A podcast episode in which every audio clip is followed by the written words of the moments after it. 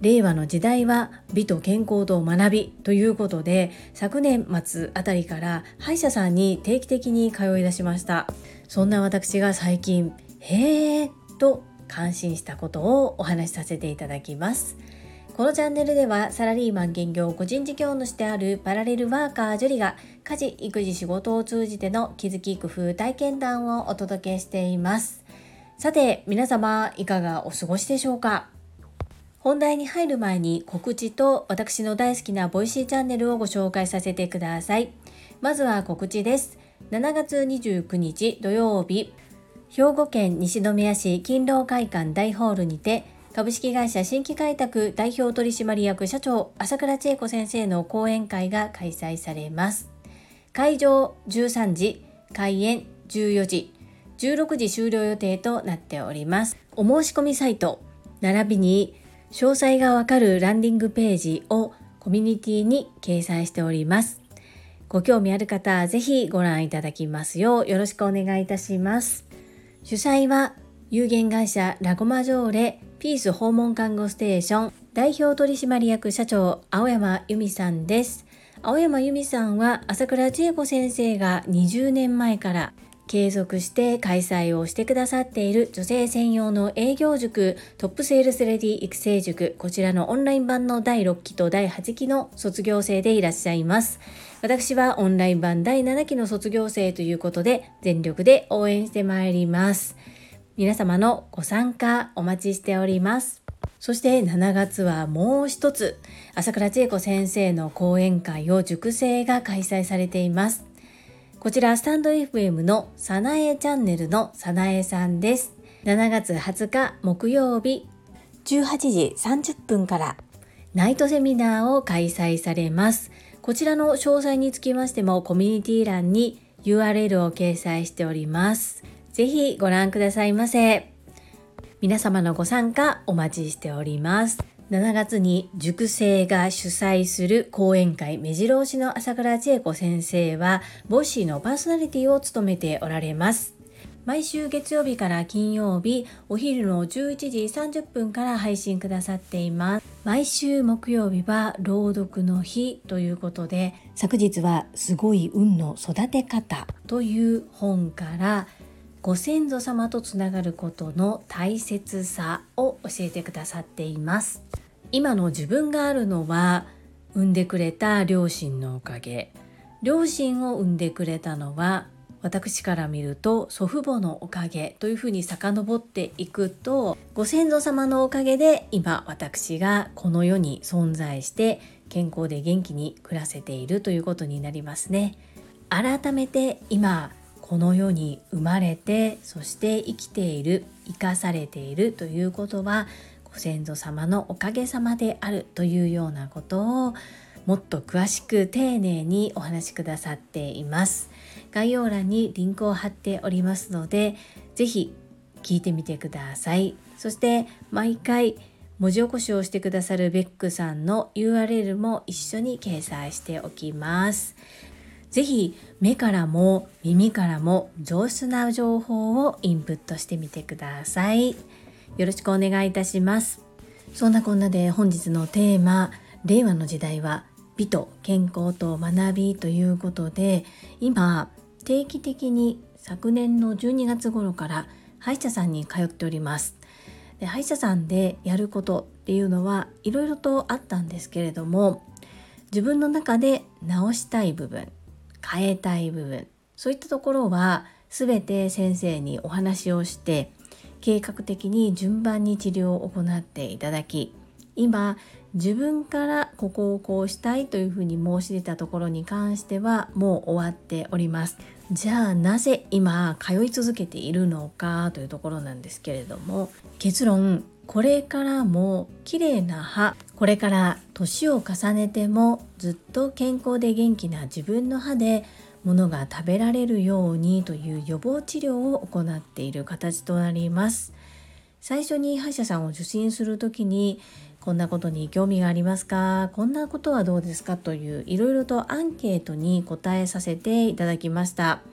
それが必須となっているからですね。でその中で歯周病についてとかいろいろといろんなことが書いてあるんですけれども大体歯医者さんに定期的に通っている方っていうのは数ヶ月に一度歯石を取っている方が多いのではないかなというふうに思います。きれいにお掃除をしてもらって少しでも長く健康で元気な歯で自分の歯で物が食べられるようにということで歯石取りをしていただいている方が多いのではないかなというふうに思います。私が通っている歯医者さんも例外ではなくってそうなんですけれども私が一番驚いたことそれは歯茎の中少しこう刺繍ポケットと言いまして歯茎の中少しこう数ミリ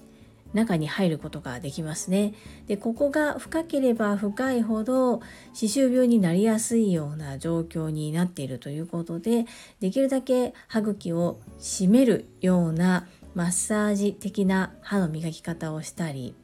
そこに物がたまらないように気をつけようということで歯の磨き方の指導があったりするんですけれどもまさかその少しだけこう中が空いていると言いますか歯と歯茎の間の歯周ポケットのところにできてしまっている歯石さえも取るというふうなねことが行われている。これを初めて体感して知りました。前回前々回はその治療の一環といいますか予防的治療のようなものだったんですけれどもどうやら私は初めて歯医者さんに行った時に歯周病について気になりますか？っていうところに丸をしたみたいなんですね。自分では自覚ないんですけれどもどうやら丸をしていたみたいなんです。ということでその予防治療的なものも入っています。この歯と歯茎の間のいわゆる歯周ポケットの中に入っている歯石をしっかりクリーニングして取り除いておくことで歯周病になりにくい歯っていうのを育てることができます。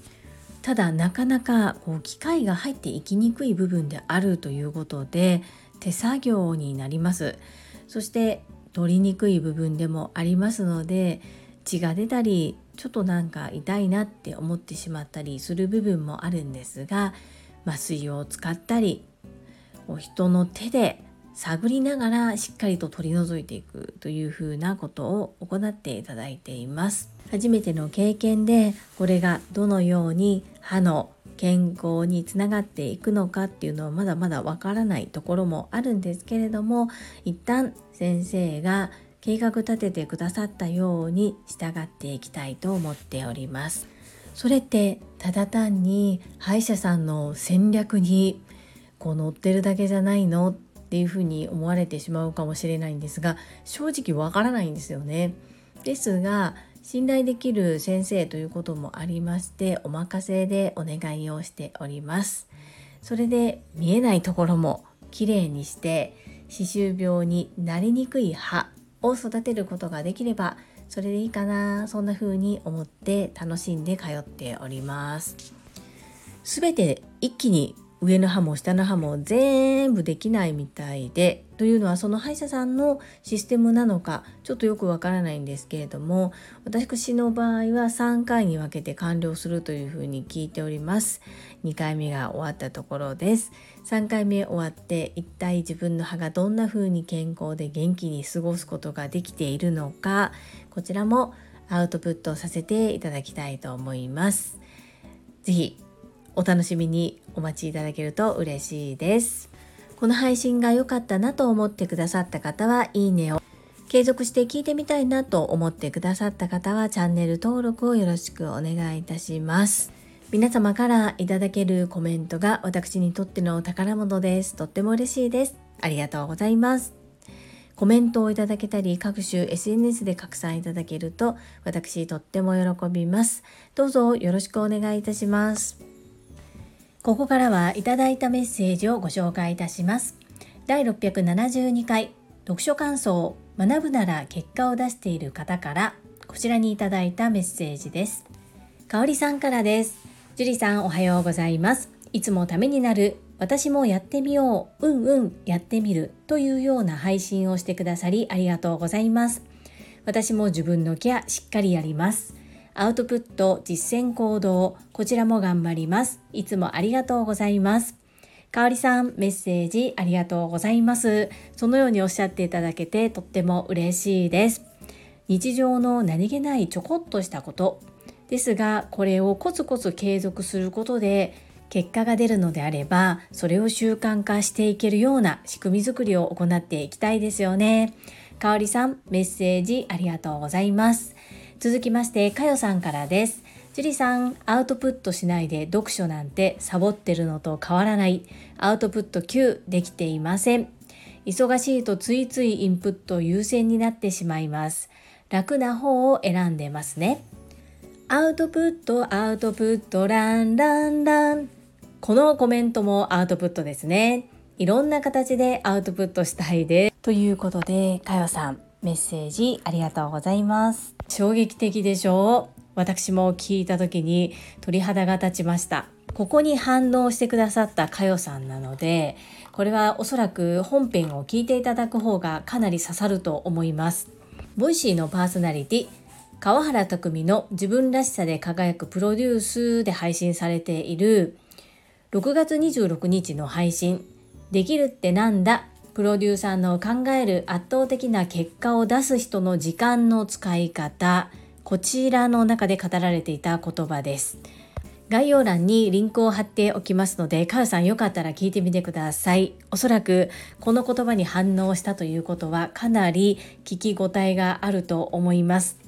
もし河原拓さんをご存知でない場合のために少し補足説明をさせていただくとときめくお片付けで世界で有名な近藤麻理恵さんの旦那様でプロデューサーでいらっしゃいます